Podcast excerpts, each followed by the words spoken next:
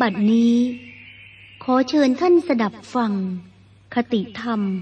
และคำสอนของท่านเจ้าคุณพระธรรมโกษาจารย์ พุทธทาสภิกขุ แห่งสวนโมกขพลารามอำเภอชยา จังหวัดสุราษฎร์ธานี เรื่อง คู่มือมนุษย์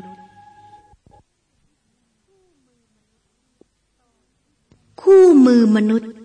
ตอนที่ดี เรื่อง ลำดับแห่งการหลุดพ้นจากโลก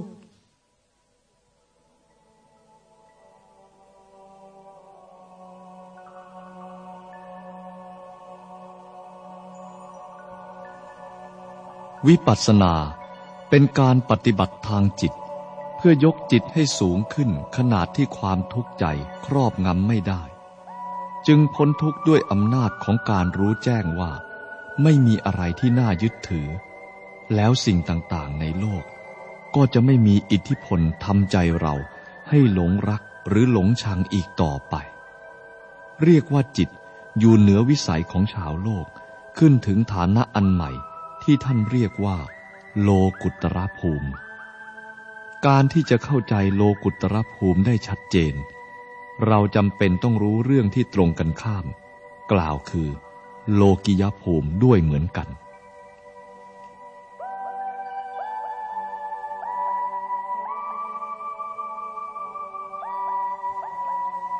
โลกิยภูมิก็คือระดับของจิตที่สิ่งต่างๆ ในโลกมีอิทธิพลเหนือจิต แบ่งโดยสรุปที่สุดออกเป็นสามพวก กล่าวคือ กามาวจรภูมิ หมายถึงระดับของจิตที่ยังพอใจอยู่ในกามทั้งปวง ถัดไปคือ รูปาวจรภูมิ ได้แก่ ฐานะของจิตที่ไม่ต่ำจนถึงกับพอใจในกามคุณ แต่ว่ายังพอใจในความสุข ซึ่งเกิดจากสมาบัติที่เพ่งรูปเป็นอารมณ์ อันไม่เกี่ยวกับกาม ภูมิที่ถัดไปอีกคือ อรูปาวจรภูมิ นี่คือสถานะของจิตที่ยังพอใจในความสุขสงบที่สูงขึ้นไปกว่านี้อีกชั้นหนึ่ง เกิดความสงบ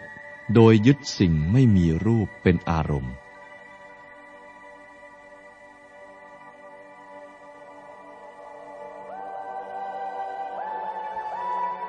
ถ้าจะจัดให้เป็นคู่คู่ ระหว่างภูมิกับภพก็มีทางที่จะทำได้ ภูมิหมายถึงสถานะหรือระดับแห่งจิตใจของผู้นั้น ส่วนภพหมายถึงภาวะเป็นอยู่ที่เหมาะสมแก่ผู้ที่มีภูมิแห่งจิตใจเช่นนั้น เช่นนั้น ฉะนั้นผู้ที่ติดอยู่ในกามาวจรภูมิ ก็คู่กับกามาวจรภพ รูปาวจรภูมิ ก็คู่กับรูปาวจรภพ และอรูปวจรภูมิ คู่กับอรูปวจรภพคำว่าภูมินั้นหมายถึงสถานะทางจิตใจคำว่าภพหมายถึงภาวะเป็นที่อยู่ที่อาศัยของผู้ซึ่งมีจิตใจต่างๆกัน จึงแบ่งได้เป็นสามภูมิสามภพ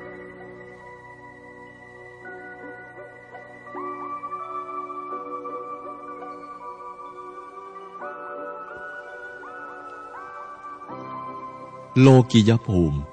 คือสถานะทางใจของสัตว์สามัญทั่ว ๆ ไป แม้จะสมมติเรียกชื่อต่างกัน เป็นมนุษย์ เป็นเทวดา พรหมสัตว์เดรัจฉาน หรือเป็นสัตว์นรกก็ตาม ก็รวมอยู่ในสามภูมินั้น คนหนึ่งหนึ่งในโลกนี้ อาจจะมีจิตใจอยู่ในภูมิใดภูมิหนึ่ง ในเวลาใดเวลาหนึ่งได้ด้วยกันทั้งนั้น ไม่เป็นการเหลือวิสัย แต่ส่วนมากจะต้องตกอยู่ในกามาวจรภูมิเป็นธรรมดา คือจิตของมนุษย์โดยปกตินั้น ตกอยู่ใต้อิทธิพลของความอริดอร่อยทางรูป รส กลิ่น เสียง สัมผัส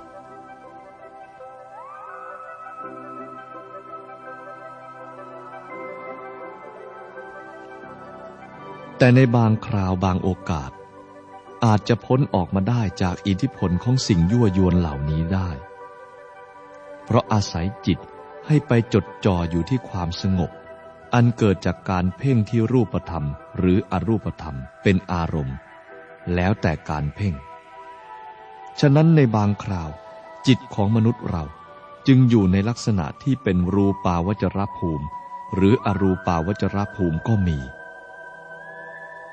สำหรับในอินเดีย ครั้งสมัยพุทธกาลนั้นนับว่ามีมาก เพราะว่าผู้ที่ออกแสวงหาความสงบสุข ชั้นรูปาวจรภูมิ หรืออรูปาวจรภูมินั้น อาจจะกล่าวได้ว่ามีอยู่ทั่วๆไปในป่าสำหรับบัดนี้มีน้อย แต่ถึงอย่างนั้นก็กล่าวได้ว่าเป็นฐานะที่คนทั่วๆไปจะเข้าถึงได้อยู่นั่นเอง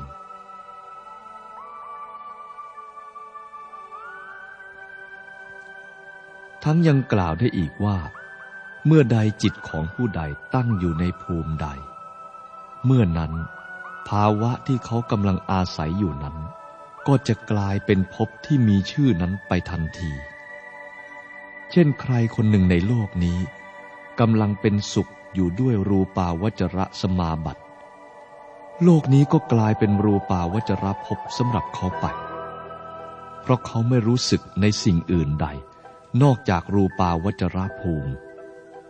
โลกนี้ขณะนั้นและสำหรับเขาผู้นั้น ก็มีค่าเท่ากับรูปาวจรพบไป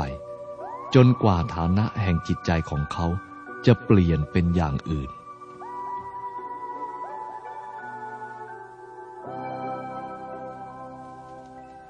ผู้ที่อยู่ในภูมิทั้งสามนี้ ถึงแม้จะรับความสุข ความสงบ ชนิดที่เหมือนกับว่าเป็นก้อนหิน ก้อนดิน หรือท่อนไม้ไปแล้ว แต่ก็ยังมีความยึดถือตัวตน ยังอาศัยตัณหาต่างๆ ชนิด ตลอดถึงตัณหาชนิดที่ละเอียดที่สุด เช่นไม่ชอบภาวะที่ตนอยู่ตนเป็น จนทำให้ต้องแสวงหาภาวะใหม่ มีการประกอบกรรมต่างๆ ด้วยอำนาจของความอยากนั้น เพราะฉะนั้น จึงไม่เรียกว่าอยู่เหนือวิสัยโลก ไม่ใช่โลกุตรภูมิ จึงจัดไว้เป็นโลกิยภูมิ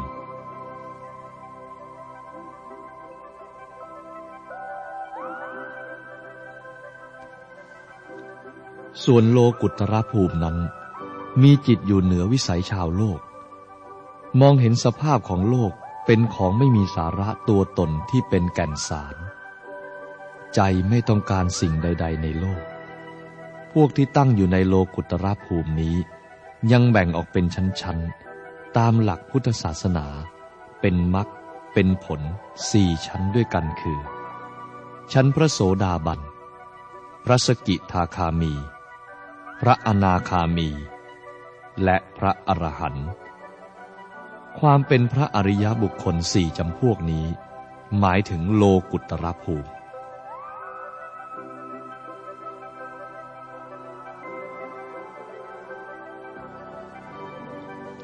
คำว่าโลกุตระ แปลว่า อยู่เหนือโลก หรือยิ่งไปกว่าโลก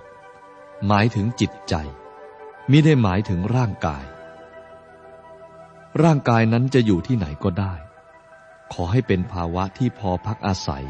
ของผู้ที่มีจิตใจอันตั้งอยู่ในโลกุตระภูมิได้ก็แล้วกัน ส่วนโลกที่ต่ำไปกว่านั้น เช่นนรก อบาย หรือที่ทนทุกข์ทรมาน เช่นคุกตาราง จึงไม่เป็นภพที่สมควรแก่อริยบุคคล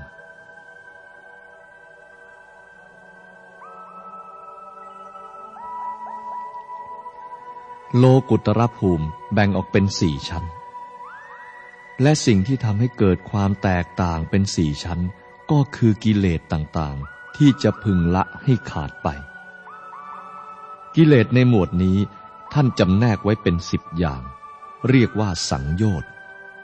แปลว่าเครื่องผูกพันอย่างพร้อมพรั่ง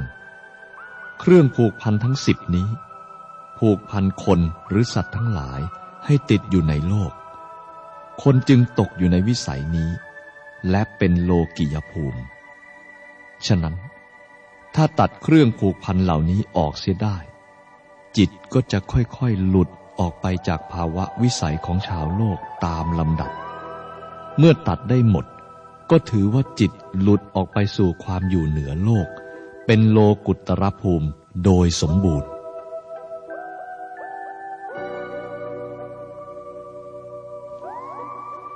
ในกิเลสชั้นละเอียดที่ผูกพันคนเราสิบประการนี้ ประการแรกเรียกว่า สักกายทิฏฐิ แปลว่าความเห็นว่าร่างกายนี้เป็นของตน ได้แก่ความเข้าใจผิด หรือสำคัญด้วยอุปทาน เช่นคิดว่าตัวเรามีอยู่ นั่นแหละคือความสำคัญผิดในที่นี้ โดยที่คนเราทั่วๆไปไม่รู้จักอะไรมากไปกว่าร่างกาย และจิตที่เนื่องอยู่กับร่างกาย จึงเหมาเอาของสองอย่างนี้เป็นตัวตน โดยมีความเข้าใจว่า กายพร้อมทั้งจิตนี้เป็นตัวตนเป็นข้าพเจ้า สัญชาตญาณว่ามีตัวเรานี้เอง เป็นไปหนักแน่นมาก ถึงกับใครๆก็ย่อมคิดว่ามีตัวตนของตนอยู่ทั้งนั้น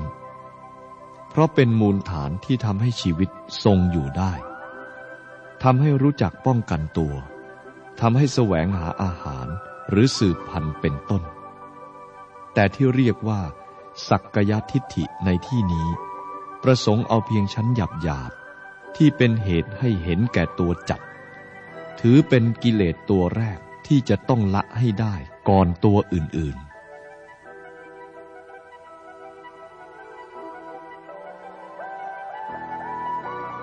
สังโยชน์ข้อที่สองเรียกว่า วิจิกิจฉา หมายถึงความสงสัย เป็นเหตุให้ลังเลไม่แน่ใจ ส่วนใหญ่ที่สุด ประสงค์เอาความสงสัยในเรื่องการปฏิบัติเพื่อความพ้นทุกข์ ลังเลเพราะไม่รู้จริง เช่นสงสัยว่า เรื่องนี้มันอย่างไรกันแน่ การปฏิบัติเพื่อให้พ้นทุกข์ มันเป็นของที่เหมาะสมแก่ตนหรือไม่ทำได้หรือไม่ มันดีกว่าสิ่งอื่นจริงหรือไม่ทำได้จริง ๆ หรือเปล่า พระพุทธเจ้าเป็นบุคคลที่ตรัสรู้ถูกต้องจริงหรือ เป็นบุคคลที่หลุดพ้นจากความทุกข์จริงหรือคำสั่งสอนของพระพุทธเจ้า หรือการปฏิบัติตามคำสั่งสอนของพระองค์ จะนำไปสู่ความดับทุกข์ได้จริงหรือ พระอริยสงฆ์ปฏิบัติพ้นทุกข์ได้จริงหรือ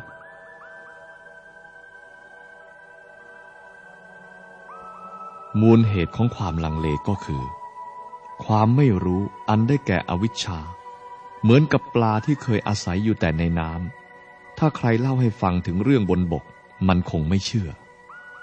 ถ้าเชื่อก็เชื่อครึ่งไม่เชื่อครึ่ง คนเราที่จมอยู่ในกรรมรมก็เหมือนกัน เคยชินกับกาม เหมือนปลาอยู่ในน้ำ เมื่อพูดถึงเรื่องอยู่เหนือกาม เหนือโลก ก็เข้าใจไม่ได้ ที่เข้าใจได้บ้างก็ยังลังเล ความรู้สึกฝ่ายต่ำมีอยู่ในสันดาน ส่วนความรู้สึกฝ่ายสูงนั้น เพิ่งจะก่อรูปขึ้นใหม่ การโต้แย้งกันระหว่างความรู้สึกฝ่ายสูงกับฝ่ายต่ำนั่นแหละ คือการลังเล ถ้ากำลังใจไม่เพียงพอ ความรู้สึกฝ่ายต่ำมักชนะ วิจิกิจฉาหรือความลังเลในความดี เป็นของมีประจำอยู่ในคนทุกคนมาตั้งแต่เกิด คนที่ได้รับการอบรมมาผิดๆอาจจะมีมากขึ้น จะต้องพิจารณาให้เห็นโทษของความลังเลใจ ซึ่งมีอยู่ในการงาน มีอยู่ในชีวิตประจำวัน จนเป็นผู้ไม่อาจมั่นใจในความดี ความถูกต้อง หรือความพ้นทุกข์เป็นต้น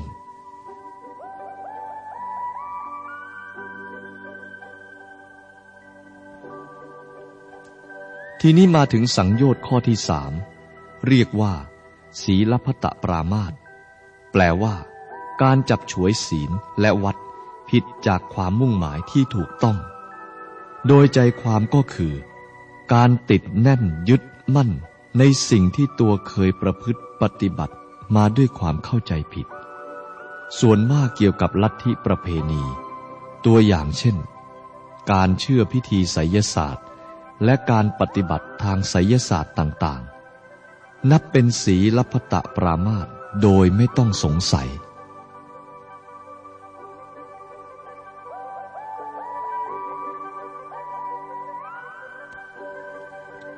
แม้ในเรื่องของพระพุทธศาสนา ถ้าปฏิบัติไปด้วยความเข้าใจผิด ว่าจะเกิดความขลังความศักดิ์สิทธิ์ เกิดฤทธิ์อำนาจมาคุ้มครองเราได้ อย่างนี้ก็เป็นการปฏิบัติโดยหวังผลผิดทาง และไร้เหตุผลอยู่นั่นเอง ตัวอย่างเช่นการสมาทานศีล หรือประพฤติพรหมจรรย์ ซึ่งที่แท้ก็เพื่อกำจัดกิเลส แต่ถ้าไปเข้าใจว่าจะทำให้เกิดอำนาจขลังศักดิ์สิทธิ์ แล้วใช้ความขลังนั้นตัดกิเลสได้ อย่างนี้ก็เป็นความยึดถือซึ่งผิดความมุ่งหมายเดิม การปฏิบัติอย่างเดียวกันแท้ๆแต่ถ้าเข้าใจผิด โดยยึดมั่นในทำนองไร้เหตุผล หรือเห็นเป็นของขลังของศักดิ์สิทธิ์ไปแล้ว ก็เป็นศีลพัตปรามาตไปทั้งสิ้น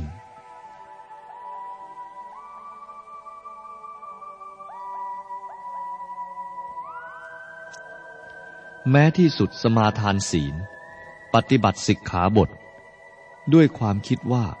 ตนจะได้ไปเกิดเป็นเทวดาในสวรรค์ อย่างนี้ก็ไม่ต้องสงสัยเลย ย่อมเป็นการจับฉวยศีลและวัด ผิดความมุ่งหมายของพุทธศาสนาไป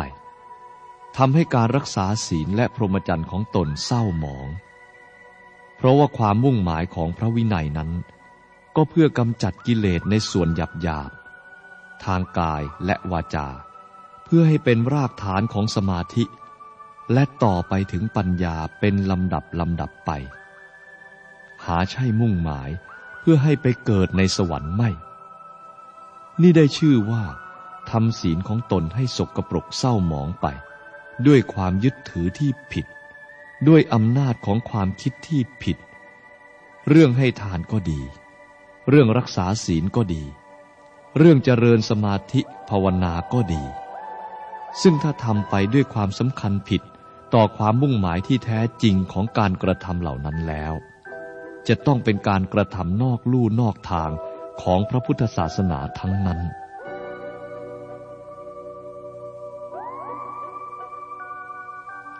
ฉะนั้น ขอให้เข้าใจว่า แม้การปฏิบัติในวงของพุทธบริษัทเรา ถ้าทำไปด้วยความสำคัญผิด จนกิเลสตัณหาเข้าครอบงำ เช่นหวังในทางขลังทางศักดิ์สิทธิ์เมื่อใดแล้ว ก็จะกลายเป็นศีลพัตะปรามาตไป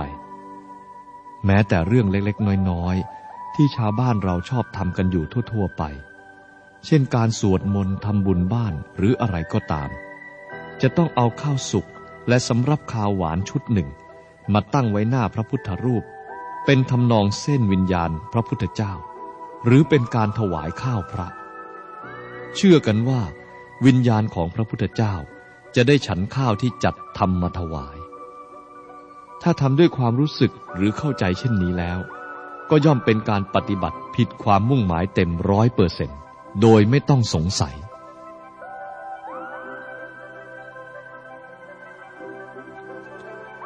เรื่องการประพฤติผิดต่อความประสงค์ที่ถูกต้องนั้น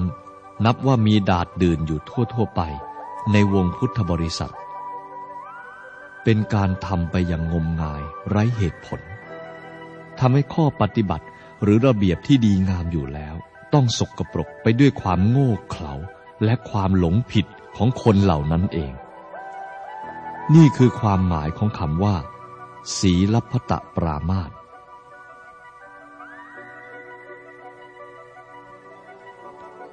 เราจะเห็นได้ว่า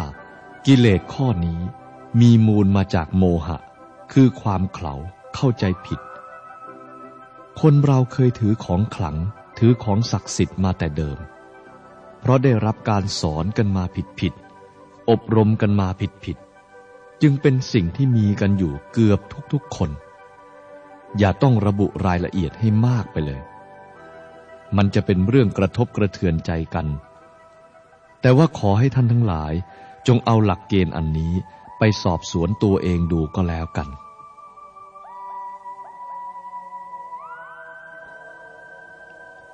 กิเลสสามอย่างในพวกเรา คือสักกายทิฏฐิ วิจิกิจฉา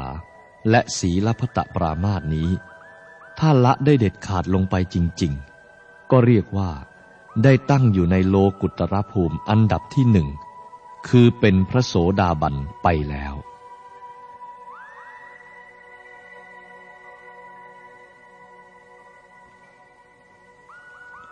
การละกิเลสสามประการนี้ได้เด็ดขาด ไม่ควรดูเป็นของยากเลย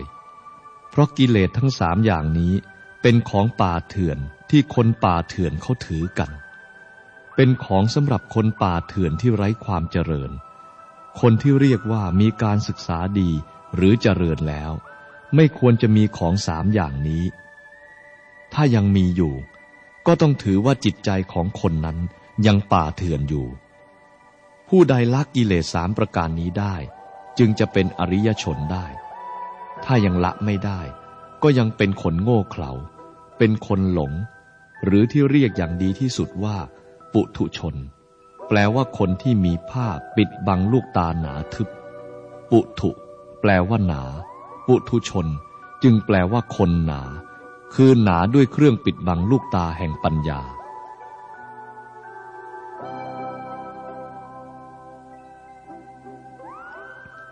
เมื่อบุคคลใดละกิเลสสามประการนี้ได้ ย่อมจะมีจิตใจที่เริ่มอยู่เหนือความผูกพันของโลก เพราะกิเลสทั้งสามนี้เป็นเครื่องผูกพันจิตให้ติดอยู่กับโลก เป็นความโง่เขลาที่ปิดบังความจริง และผูกพันจิตใจให้คนติดอยู่กับโลก ครั้นเมื่อละได้สามขั้น ก็เหมือนกับเพิกถอนสิ่งที่ผูกพันหรือปิดบังเสียได้สามอย่าง จึงหลุดลอยขึ้นอยู่เหนือโลกในระดับที่หนึ่งแล้ว เรียกว่าพระอริยเจ้าในอันดับแรก จัดไว้เป็นโลกุตรภูมิอันดับแรก เรียกบุคคลนั้นว่า เป็นพระโสดาบัน คือผู้แรกถึงกระแสแห่งพระนิพพาน คือจะถึงนิพพานในอนาคตแน่แน่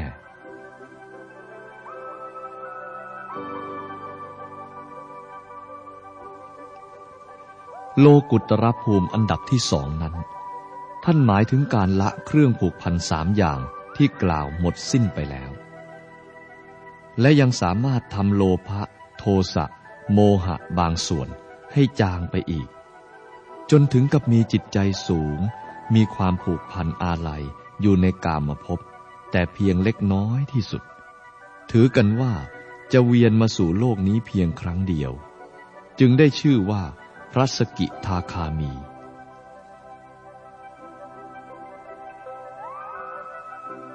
ตอนนี้ควรทำความเข้าใจคำว่า พระโสดาบันเสียก่อน จะช่วยให้เข้าใจคำว่า สกิทาคามีง่ายขึ้นคำว่าโสดาบัน แปลว่าผู้แรกถึงกระแส ถ้าถามว่ากระแสแห่งอะไร ก็ตอบว่ากระแสแห่งนิพพานนั่นเอง พระโสดาบันเป็นผู้ถึงเพียงกระแสของนิพพาน ยังไม่ถึงตัวนิพพาน กระแสนี้คือเกลียวที่ไหลไปสู่นิพพาน กระแสของนิพพานย่อมมีความลาดเอียงไปทางนิพพาน เหมือนอย่างลำแม่น้ำที่มีความลาดเอียงไปสู่ทะเล ถ้าจิตตกไปในกระแสนี้แล้ว แน่นอนย่อมไปถึงนิพพาน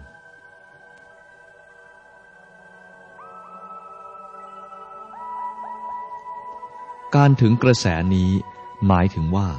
จะต้องบรรลุนิพพานแน่ ๆ ในอนาคต แต่อาจจะยังอีกหลายเวลา เอาแต่ใจความว่าจะต้องถึงนิพพานอย่างแน่นอน ส่วนพวกที่สองที่เรียกว่าสกิทาคามีนั้น ใกล้ชิดนิพพานยิ่งขึ้นไปกว่านั้นอีก จนถึงกับมีอะไรเหลืออยู่น้อยในความเป็นอยู่ในโลกนี้ ถ้าจะกลับมาสู่อารมณ์แบบมนุษย์อีก ก็เพียงหนเดียว เพราะโลภะโทสะโมหะ เบาบางลงมาก แต่ยังไม่หมดไปโดยสิ้นเชิง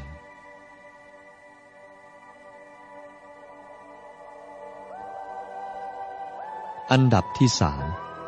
เรียกว่า พระอนาคามี พระอริยบุคคลชั้นนี้นอกจากจะละกิเลสชั้นต้นได้อย่างพระสกิทาคามีแล้ว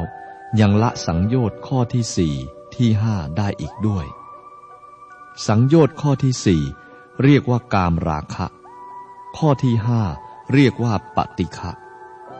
กามราคะนั้นหมายถึงของรักของใคร่ที่พระโสดาบันและพระสกิทาคามีละไม่หมด ยังมีความพอใจในของรักของใคร่เหลืออยู่ ทั้งทั้งที่ท่านละสักยทิฏฐิ วิจิกิจฉา ศีลพตะปรามาตได้แล้ว แต่ก็ไม่สามารถละความติดในกามราคะได้ทั้งหมด ยังเหลืออยู่เป็นบางส่วน แต่พอมาถึงอันดับที่สามคือพระอนาคามีนี้ ท่านย่อมละออกได้หมดไม่มีเหลือ ส่วนกิเลสที่เรียกว่าปฏิฆะหรือความรู้สึกโกรธหรือความขัดเคืองใจ พระสกิทาคามีล้างออกไปได้เป็นส่วนมาก เหลืออยู่เพียงความหงุดหงิด ความขัดข้องอยู่ภายใน ส่วนพระอนาคามีนั้น เอาออกได้หมด จึงเรียกว่าผู้ละกามราคะและปฏิฆะได้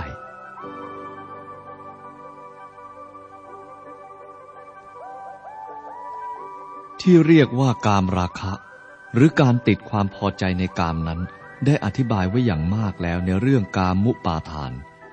กิเลสนี้เป็นสิ่งที่เกิดประจำอยู่ในใจ อยู่อย่างเหนียวแน่นราวกับว่ามันแนบสนิทเป็นเนื้อเดียวกัน ยากที่จะเข้าใจได้ ยากที่จะล้างออกได้สำหรับคนธรรมดา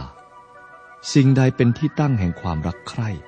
จะเป็นรูปเสียง กลิ่นรสสัมผัส ชั้นไหน ประเภทไหน ลักษณะอย่างไรก็ตาม ก็เรียกว่ากามทั้งนั้น ความที่จิตยังติดอยู่ด้วยความพอใจในสิ่งที่รักใคร่เช่นนี้ เรียกว่ากามราคะได้ทุกวิถีทาง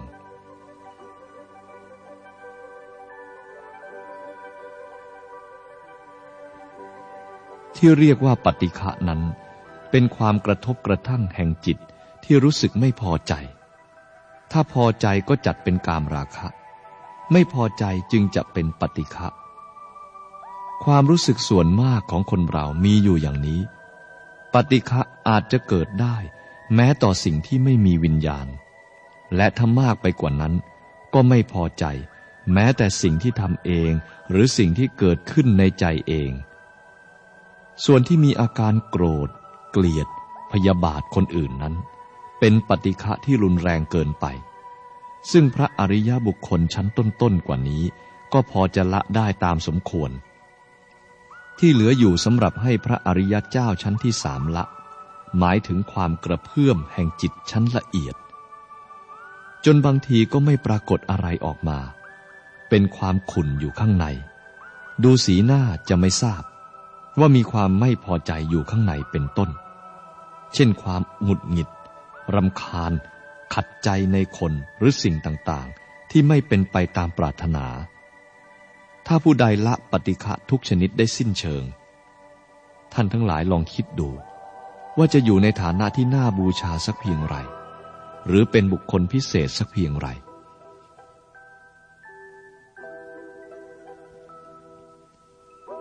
กิเลสทั้งห้าข้อที่กล่าวมานี้แล้ว ท่านจัดได้ว่าเป็นขั้นต่ำ นับตั้งแต่สักกยทิฏฐิ วิจิกิจฉา ศีลพตะปรามาต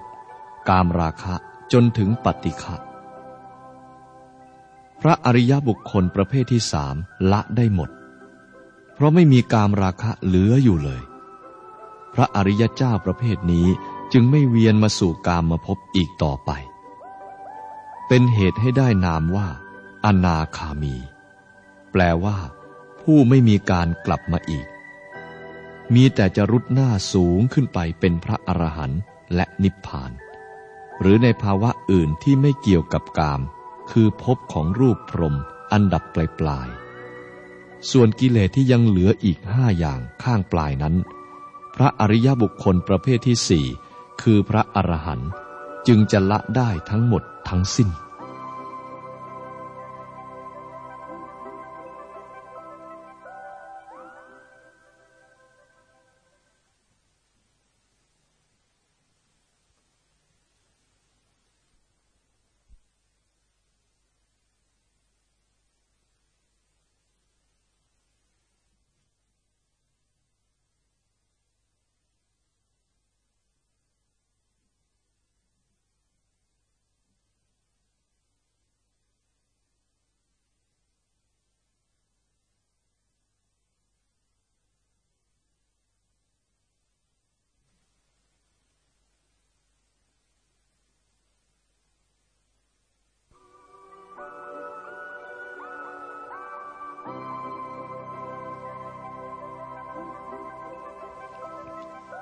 กิเลสถัดไปอีกคือรูปราคะ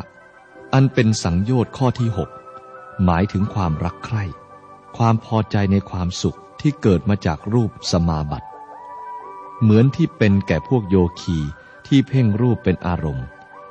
พระอริยเจ้าสามชั้นแรก ยังไม่สามารถละความสุขความพอใจที่เกิดจากรูปฌานได้ แต่จะถอนได้ในเมื่อเลื่อนมาถึงพระอริยเจ้าชั้นสุดท้ายคือพระอรหันต์ทั้งนี้ก็เพราะความสงบสุขเยือกเย็น อันเกิดมาแต่รูปบริสุทธิ์ ก็มีรสชาติที่จับอกจับใจ จนถึงกับพอจะเรียกได้ว่า เป็นพระนิพพานชิมลองดูก่อน เป็นพระนิพพานล่วงหน้าและมีรสอย่างเดียวกัน หรือทำนองเดียวกับรสของพระนิพพานที่แท้จริง หากแต่เป็นเรื่องชั่วคราว เป็นเรื่องที่เป็นไปในระหว่างที่กิเลสสงบรำงับ เพราะอำนาจของฌาน ไม่ใช่กิเลสสูญหายเหือดแห้งไปจริง เมื่อหมดกำลังของฌาน กิเลสก็กลับมาปรากฏอีก ขณะที่กิเลสสงบรำงับอยู่ด้วยอำนาจของฌาน จิตนี้ก็ว่างโปร่งเป็นอิสระ มีรสชาติคล้ายกันกับรสของนิพพานที่แท้จริงเหมือนกัน ฉะนั้นจึงเป็นสาเหตุให้หลงติดได้เหมือนกัน บางยุคเคยบัญญัติว่าเป็นนิพพานกันมาแล้ว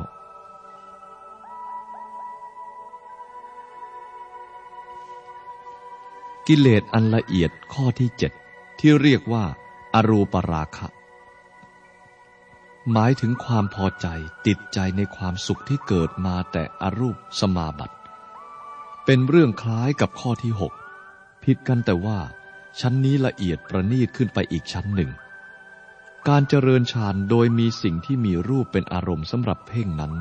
ย่อมได้ความสงบที่เนื่องอยู่กับรูปนั้นๆ เพราะฉะนั้นจึงหยาบกว่าการเจริญฌานอันกำหนดเพ่งสิ่งที่ไม่มีรูป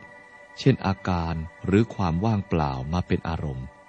ได้ผลเป็นความสงบ เงียบ สุขุม ลึกซึ้งกว่าความสงบที่เป็นรูปฌาน ท่านจึงจัดไว้ในลำดับหลังจากรูปฌาน และเรียกว่าอารูป ความพออกพอใจติดใจในความสุขสงบชนิดนี้ เรียกว่าอารูปราคะ ฉะนั้นสำหรับผู้ที่จะเป็นพระอรหันต์จะหลงไหลในสุขเวทนาอย่างใดอย่างหนึ่งไม่ได้เลย ไม่ว่าสุขเวทนานั้นจะเกิดมาจากอะไร เพราะตามธรรมดาของพระอรหันต์ จะมองเห็นความเป็นอนิจจังทุกขังอนัตตาของความรู้สึกทุกชนิด จึงไม่อาจจะมีความติดใจในความรู้สึกอย่างใดอย่างหนึ่ง เพราะฉะนั้นจึงละละรูปราคะและอรูปราคะได้ โยคีฤาษีอื่น ๆ ที่บำเพ็ญรูปฌานหรืออรูปฌานตามป่านั้น มองไม่เห็นความลี้ลับของสุขเวทนา จึงติดแน่นอยู่ในรถของฌานหรือสมาบัติอย่างหลงไหล เช่นเดียวกับคนหนุ่มคนสาว ตามธรรมดาธรรมดาที่มีจิตติดแน่นหลงไหลอยู่ในรถของกามคุณ ท่านจึงใช้คำว่า ราคะอย่างเดียวกันหมด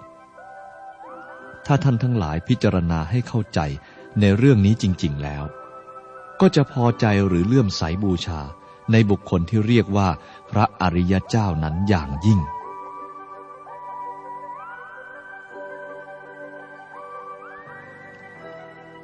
เครื่องผูกคนให้ติดอยู่ในโลกข้อที่ 8 เรียกว่ามานะ ได้แก่ความรู้สึกสำคัญตัวว่า เป็นนั่น เป็นนี่ เป็นชั้น เป็นเชิง ว่าเราเลวกว่าเขา เราเสมอเขา เราดีหรือสูงกว่าเขา ถ้ารู้สึกว่าตนเลวกว่าก็น้อยใจ รู้สึกว่าตนดีกว่าก็ทนงใจ รู้สึกว่าเสมอเสมอกัน ก็นึกไปในทางที่จะแข่งขัน หรือทำตนให้ก้าวหน้ากว่าเขา ทำนองนี้เป็นต้น ข้อนี้ไม่ได้หมายถึงมานะทิฏฐิด้วยความเย่อหยิ่งจองหองตามธรรมดา ย่อมเป็นการยากมากที่จะไม่ให้ใครๆตามปกติ รู้สึกว่าตัวดีกว่าเขา เลวกว่าเขาในทำนองนี้ กิเลสชนิดนี้มาอยู่ในอันดับที่แปดเกือบสุดท้ายเช่นนี้ ย่อมหมายความว่ามันละยาก จึงมาอยู่แทบจะรั้งสุดท้าย ซึ่งพระอริยเจ้าชั้นสูงสุดเท่านั้นที่จะละได้ ชั้นเราเราตามธรรมดาจึงยังละไม่ได้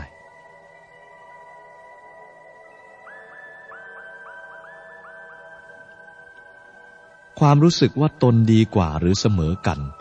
หรือตนเลวกว่าเขานี้ ย่อมมาจากความยึดติดชนิดหนึ่งนั่นเอง แต่ท่านไม่ใช้ชื่อว่าอุปทาน ใช้ชื่อว่ามานะ แต่ถ้าจิตใจอยู่เหนือความดีความชั่วเสียแล้ว ความรู้สึกต่างๆ เช่นนี้จะมีอยู่ไม่ได้ แต่เพราะจิตใจของเรายังแพ้ต่อค่าของความดีความชั่ว ฉะนั้นเราจึงมีความรู้สึกว่า ใครดี ใครชั่ว หรือใครเสมอกัน เป็นเหตุให้ใจหวั่นไหวไปบ้าง เพราะเหตุที่รู้สึกเช่นนั้นอยู่ จึงยังไม่เป็นความสงบสุขจริง ๆ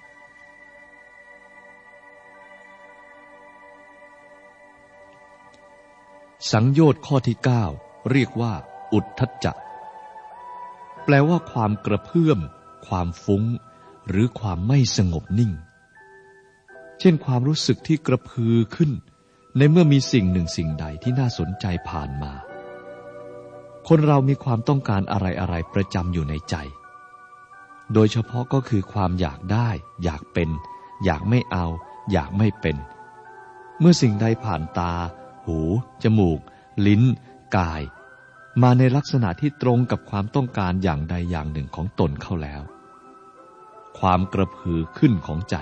ย่อมมีได้ อย่างที่เราเรียกว่า ความทึ่ง ทึ่งในแง่ดีก็ได้ ทึ่งในแง่ร้ายก็ได้ ถ้าดูแปลกประหลาดแล้ว เป็นต้องเกิดความสงสัยทึ่งขึ้นมาทีเดียว เพราะว่าเรายังมีสิ่งที่เราต้องการ ยังมีสิ่งที่เราหวาดกลัววิตกกังวลระแวงอยู่ฉะนั้น ใจจึงทนไม่ได้ ต้องทึ่งต่อสิ่งต่างๆ ที่ผ่านเข้ามา คนธรรมดาเป็นอย่างนี้ ถ้าเป็นสิ่งที่ถูกกับตัณหาแล้ว ก็ยากที่จะระงับได้ ย่อมสนใจจนเนื้อเต้น ดีใจจนลืมตัว ถ้าเป็นเรื่องเศร้า ก็ทำให้ใจแฟบเหี่ยวแห้ง จนหมดความสุข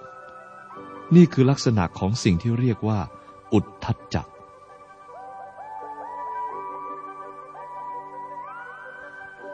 พระอริยเจ้าสามประเภทข้างต้น ก็ยังมีความทึ่งและความสนใจในบางสิ่งบางอย่าง แต่พระอรหันต์ไม่มีความทึ่ง ไม่มีความสนใจในสิ่งใดเลย เพราะจิตใจของท่านหมดความกระหายในสิ่งทั้งปวง หมดความกลัว หมดความเกลียด หมดความวิตกกังวล หมดความระแวงสงสัยอยากรู้อยากเห็นในสิ่งต่างๆ ท่านมีจิตใจเป็นอิสระ ไม่มีอะไรมาล่อหรือยั่วให้เกิดความทึ่งหรือความสนใจ เพราะหมดความต้องการนั่นเอง จึงหมดความสนใจหรือข้อสงสัยทั้งปวง ขอให้เข้าใจไว้ด้วยว่า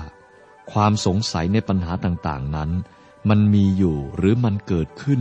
ก็เพราะความอยากอย่างใดอย่างหนึ่ง นับตั้งแต่อยากรู้ไปทีเดียว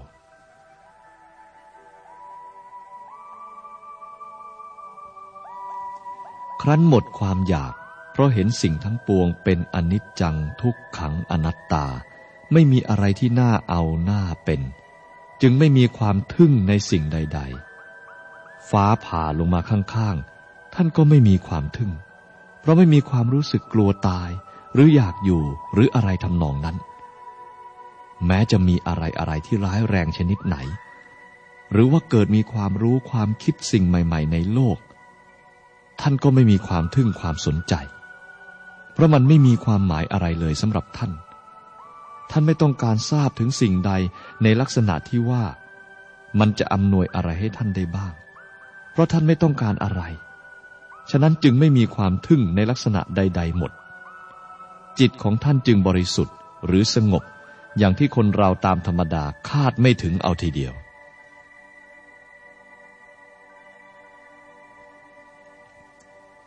กิเลสข้อสิบอันเป็นข้อสุดท้าย ท่านเรียกว่าอาวิชชา เป็นที่รวมของบรรดากิเลสทั้งหลาย ที่ไม่ได้ระบุชื่อไว้เป็นอย่างอื่นคำว่าอาวิชชา แปลว่าภาวะที่ปราศจากความรู้ ความรู้ในที่นี้หมายถึงความรู้จริง ความรู้ถูกต้อง ตามธรรมดาสัตว์ทั้งหลาย จะอยู่โดยไม่มีความรู้อะไรเลยนั้นเป็นไปไม่ได้ แต่ถ้าความรู้นั้นเป็นความรู้ผิด ก็มีค่าเท่ากับไม่รู้ คนจึงมีอวิชชาหรือรู้ผิดอยู่เป็นประจำ จึงมืดมน ปัญหาสำคัญที่สุดของมนุษย์ก็คือ ปัญหาที่ว่าอะไรเป็นความทุกข์ที่แท้จริง อะไรเป็นต้นเหตุที่แท้จริงที่ทำให้เกิดทุกข์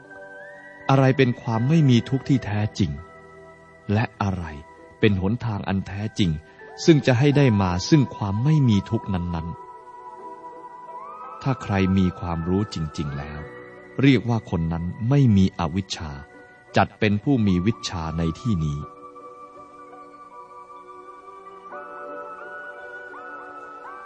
บรรดาความรู้ทั้งหลายมีมากมายเหลือที่จะกล่าวได้ แต่พระพุทธเจ้า ท่านทรงจัดไว้ในจำพวกที่ไม่จำเป็นต้องรู้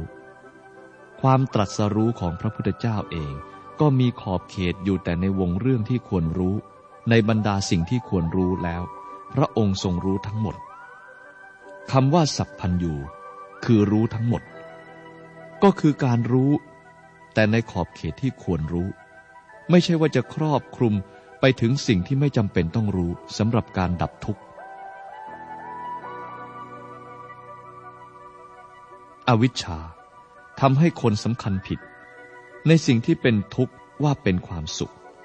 จนถึงกับพอใจยอมเวียนว่ายอยู่ในกองทุกข์ และสำคัญผิดในเหตุของความทุกข์ จนไปคว้าเอาสิ่งที่ผิดไว้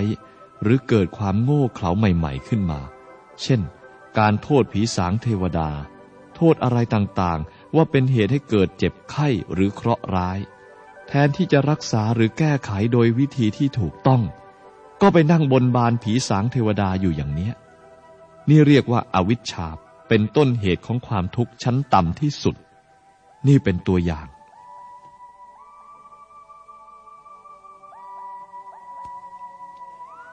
สำหรับอวิชชาในเรื่องความดับสนิทของทุกนั้น คือไม่รู้เรื่องการดับกิเลส ดับตัณหา ซึ่งเป็นต้นเหตุของการดับทุกข์โดยตรง ไปหลงเอาความสงบสุข หรือความไม่รู้สึกตัว ชนิดที่เกิดมาจากสมาธิ หรือฌานสมาบัติว่าเป็นความดับทุกข์โดยสิ้นเชิง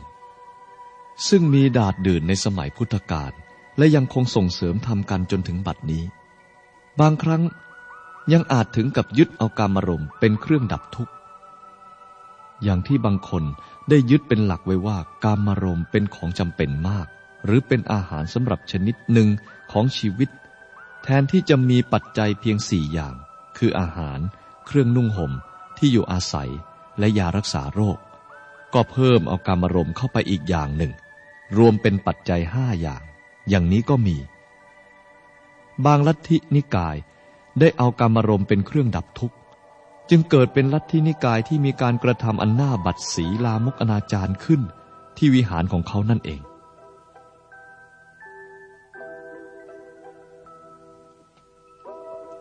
สำหรับอวิชชา ความไม่รู้ในหนทางที่จะให้ได้มาซึ่งความดับทุกนั้น คนที่ไม่รู้ก็ย่อมทำไปตามความเขลาหรืออำนาจกิเลสตัณหา ตามความต้องการของตนเอง เช่นหลงเชื่อในสิ่งภายนอก คอยแต่พึ่งผีพึ่งเทวดาไปตามประษาของคนที่ไม่มีศาสนา แม้จะเป็นพุทธบริษัทโดยกำเนิดอยู่แล้ว ก็ยังหลงไปได้ถึงขนาดนั้น เพราะอำนาจของอวิชชานั่นเอง ทำให้ไม่เข้าใจหรือยินดีในการดับทุกข์ โดยปฏิบัติอริยมรรคมีองค์แปดแต่ไปดับทุกข์ของตนด้วยการจุดธูปเทียน นั่งบนบานสิ่งที่ตนเชื่อว่า ศักดิ์สิทธิ์ ตามปกติคนต้องการมีความรู้ แต่ถ้าความรู้นั้นเป็นความรู้ที่ผิด เมื่อยิ่งรู้มากก็ยิ่งผิดมาก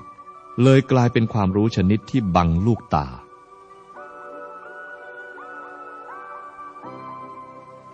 คำว่าแสงสว่าง แสงสว่างนี้ก็ต้องระวัง อาจจะเป็นแสงสว่างของอวิชชาก็ได้ คือแสงที่ทำให้ตามืดบอดหลงผิด และทำให้เกิดความประมาท โดยไม่อาจสำนึกตนว่า ขณะนี้ตนกำลังถูกแสงของอวิชชาบังลูกตาอยู่ จึงไม่สามารถเจ้าชนะความทุกข์ได้ มัวแต่หลงในสิ่งเล็กน้อยไม่เป็นสาระ อย่างเทิดทูนบูชา หลงไหลในการมารมต่างๆ ว่าเป็นสิ่งดีที่สุดของมนุษย์ ซึ่งทุกคนควรจะได้รับสิก่อนที่จะตาย แล้วจะแก้ตัวว่าทำเพื่ออุดมคติอันอื่นอย่างไรได้ การหวังไปเกิดในสวรรค์ โดยหมายเอาการมารมณ์เป็นที่ตั้ง อะไรอะไรก็ไปติดอยู่แค่การมารมณ์ทั้งนั้น นี่เพราะอาวิชชาได้หุ้มห่อจิตใจไว้ ยังไม่ให้ใครทะลุรอดออกไปได้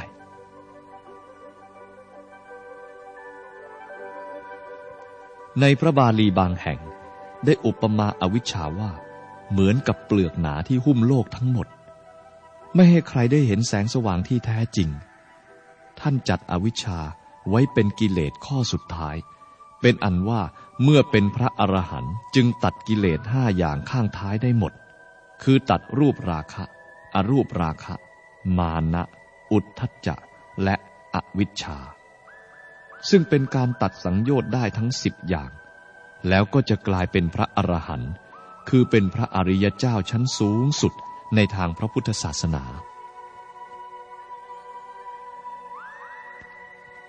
พระอริยเจ้าทั้งสี่ประเภท กล่าวคือพระโสดาบัน สกิทาคามี อนาคามี และอรหันนี้ จัดว่าเป็นผู้ที่อยู่ในโลกุตรภูมิ ตัวธรรมะที่ได้บรรลุเรียกว่าโลกุตรธรรม แยกออกเป็นเก้าอย่าง คือภาวะของพระโสดาบัน ในขณะที่กำลังตัดกิเลสนั้น เรียกว่า โสดาปฏิมักอย่างหนึ่ง เมื่อตัดกิเลสได้แล้ว เรียกว่า โสดาปฏิผลอีกอย่างหนึ่ง จึงเป็นคู่คู่คือ โสดาปฏิมักโสดาปฏิผล สกิทาคามิมัก สกิทาคามิผล อนาคามิมักอนาคามิผล อรหัตตมักอรหัตตผล เป็นสี่คู่ เติมนิพพานเข้าอีกหนึ่งจึงเป็นเก้าเรียกว่า โลกุตรธรรมเก้า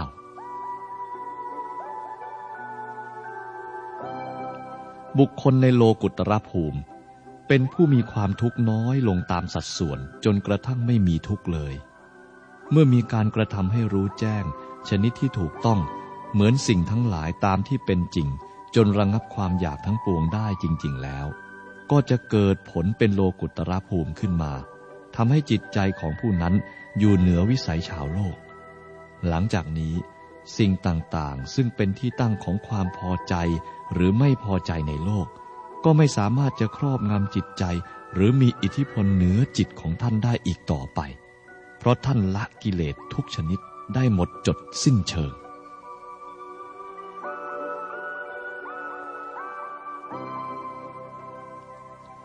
ส่วนที่เรียกว่านิพพานนั้น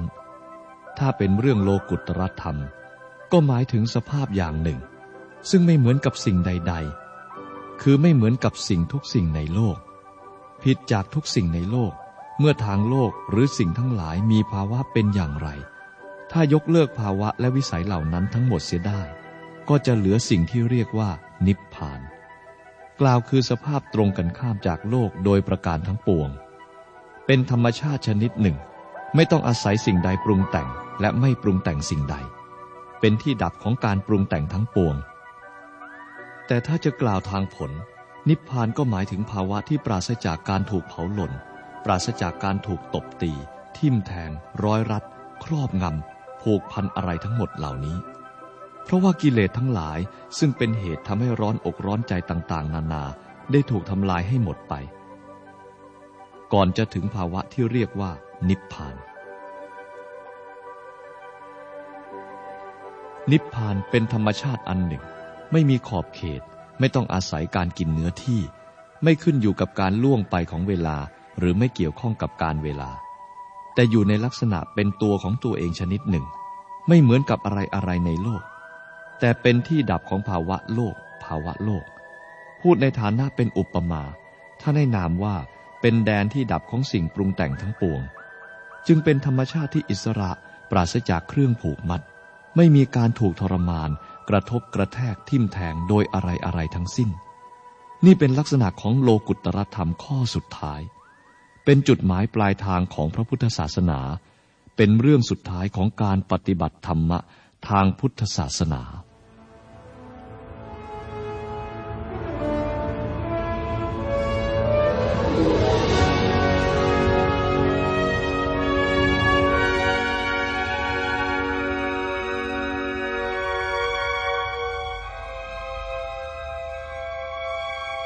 อย่าเข้าใจไปว่า ต้องเรียนมาก ต้องปฏิบัติลำบากจึงพ้นได้ ถ้ารู้จริง สิ่งเดียวก็ง่ายได้ รู้ดับให้ไม่มีเหลือ เชื่อก็ลอง เมื่อเจ็บไข้ ความตายจะมาถึง อย่าพรั่นพรึง หวาดไหวให้หม่นหมอง ระวังให้ดีดีนาทีทอง คอยจดจ้องให้ตรงจุด หลุดให้ทัน ถึงนาทีสุดท้ายอย่าให้พลาด ตั้งสติไม่ประมาทเพื่อดับขัน ด้วยจิตว่างปล่อยวาง ทุกสิ่งอัน สารพันไม่ยึดครองเป็นของเรา ตกกระไดพลอยโจรให้ดีๆ จะถึงที่ มุ่งหมายได้ง่ายเข้า สมัครใจ ดับไม่เหลือ เมื่อไม่เอา ก็ดับเรา ดับตน ดนนิพพาน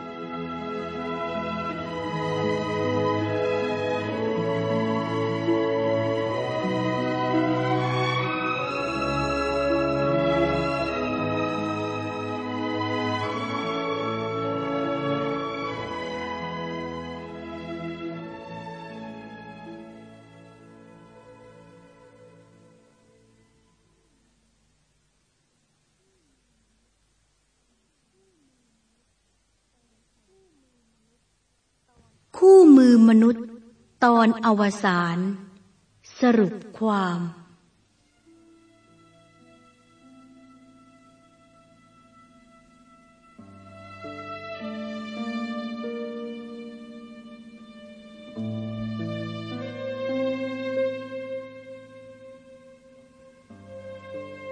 ดังได้บรรยายหลักแห่งพระพุทธศาสนาโดยลำดับลำดับว่า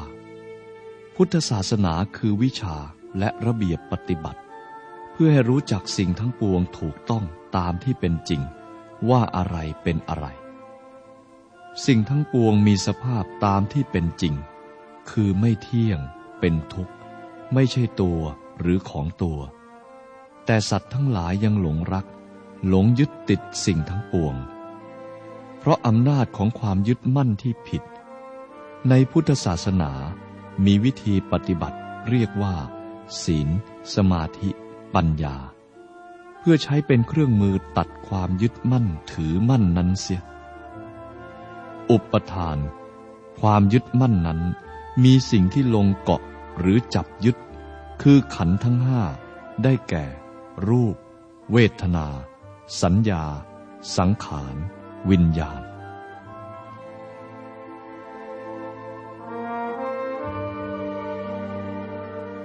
เมื่อรู้จักขันทั้งห้าตามที่เป็นจริง ก็จะสามารถเข้าใจสิ่งทั้งปวง จนถึงกับเบื่อหน่าย คลายความอยาก ไม่ยึดอะไรติดอะไร และเราควรจะมีชีวิตอยู่อย่างที่เรียกว่า เป็นอยู่ชอบ คือให้วันคืนเต็มไปด้วยความปิติปราโมทย์อันเกิดจากการกระทำที่ดีงาม ที่ถูกต้องอยู่เป็นประจำ แล้วระงับความฟุ้งซ่าน เกิดสมาธิ เกิดความเห็นแจ้งได้เรื่อยๆไป จนกระทั่งเกิดความเบื่อหน่าย คลายความอยาก ความหลุดพ้นและนิพพานได้ ตามความเหมาะสมของสิ่งแวดล้อม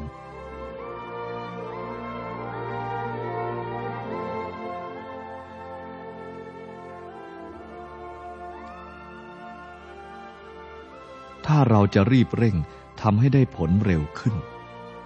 ก็มีแนวปฏิบัติที่เรียกว่า วิปัสสนาธุระ เริ่มตั้งแต่มีความประพฤติบริสุทธิ์ มีใจบริสุทธิ์ มีความเห็นบริสุทธิ์ เรื่อยขึ้นไปจนถึงมีปัญญา คือความเห็นแจ้งบริสุทธิ์ ในที่สุด ก็จะตัดกิเลสที่ถูกมัดคนให้ติดอยู่กับวิสัยโลกออกเสียได้ เรียกว่าการบรรลุมรรคผล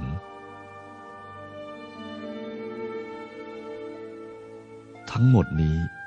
นับว่าเป็นการแสดงให้เห็นแนวสังเขปทั้งหมดของพระพุทธศาสนา ตั้งแต่ต้นจนปลาย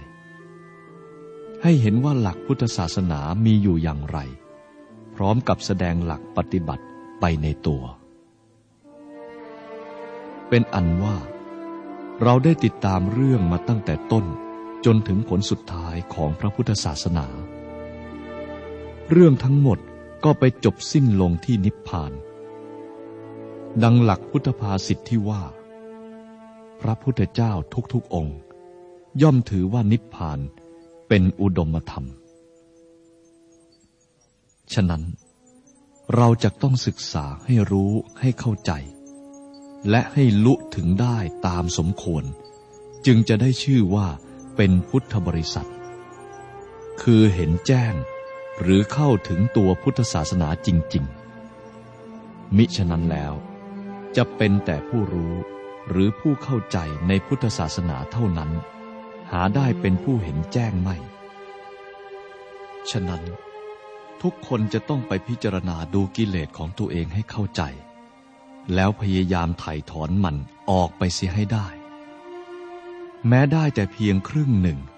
ก็จะเกิดความรู้แจ้งขึ้นมาบ้าง เมื่อกิเลสครึ่งหนึ่งมันหมดไปแล้วจริง ๆ ผลก็คือความสะอาด ปราศจากความชั่ว เกิดความสว่างจากความหลงผิด แล้วความสงบทางจิตใจก็เกิดขึ้นแทน จึงขอแนะนำพร้อมทั้งวิงวอนให้ท่านทั้งหลาย ศึกษาพระพุทธศาสนากันในอาการเช่นนี้ เพื่อจะได้เข้าถึงพระพุทธศาสนาอย่างแท้จริง ไม่เสียชาติที่เกิดมาเป็นมนุษย์ พบพระพุทธศาสนา หรืออย่างน้อย ก็ทำให้เราได้ความเป็นมนุษย์โดยสมบูรณ์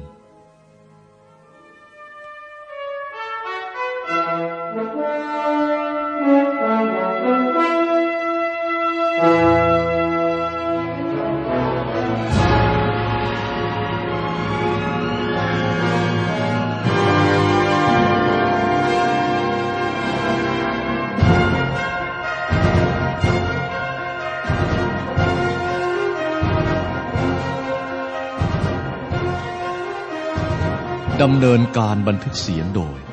เสียงเอก จัดทำโดย ธรรมสภา ท่านที่สนใจศึกษาหาฟังคำบรรยายจากหนังสือคู่มือมนุษย์ได้ จากสำนักพิมพ์ธรรมสภา เลขที่ 35ทับ270 จรันสนิทวง 62 บางพลัด กรุงเทพมหานคร รหัสไปรษณีย์10700หมายเลขโทรศัพท์ 434 4267 434 3563 และ 4 โทร 4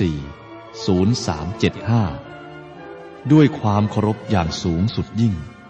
ขอได้รับความขอบคุณจากธรรมสภา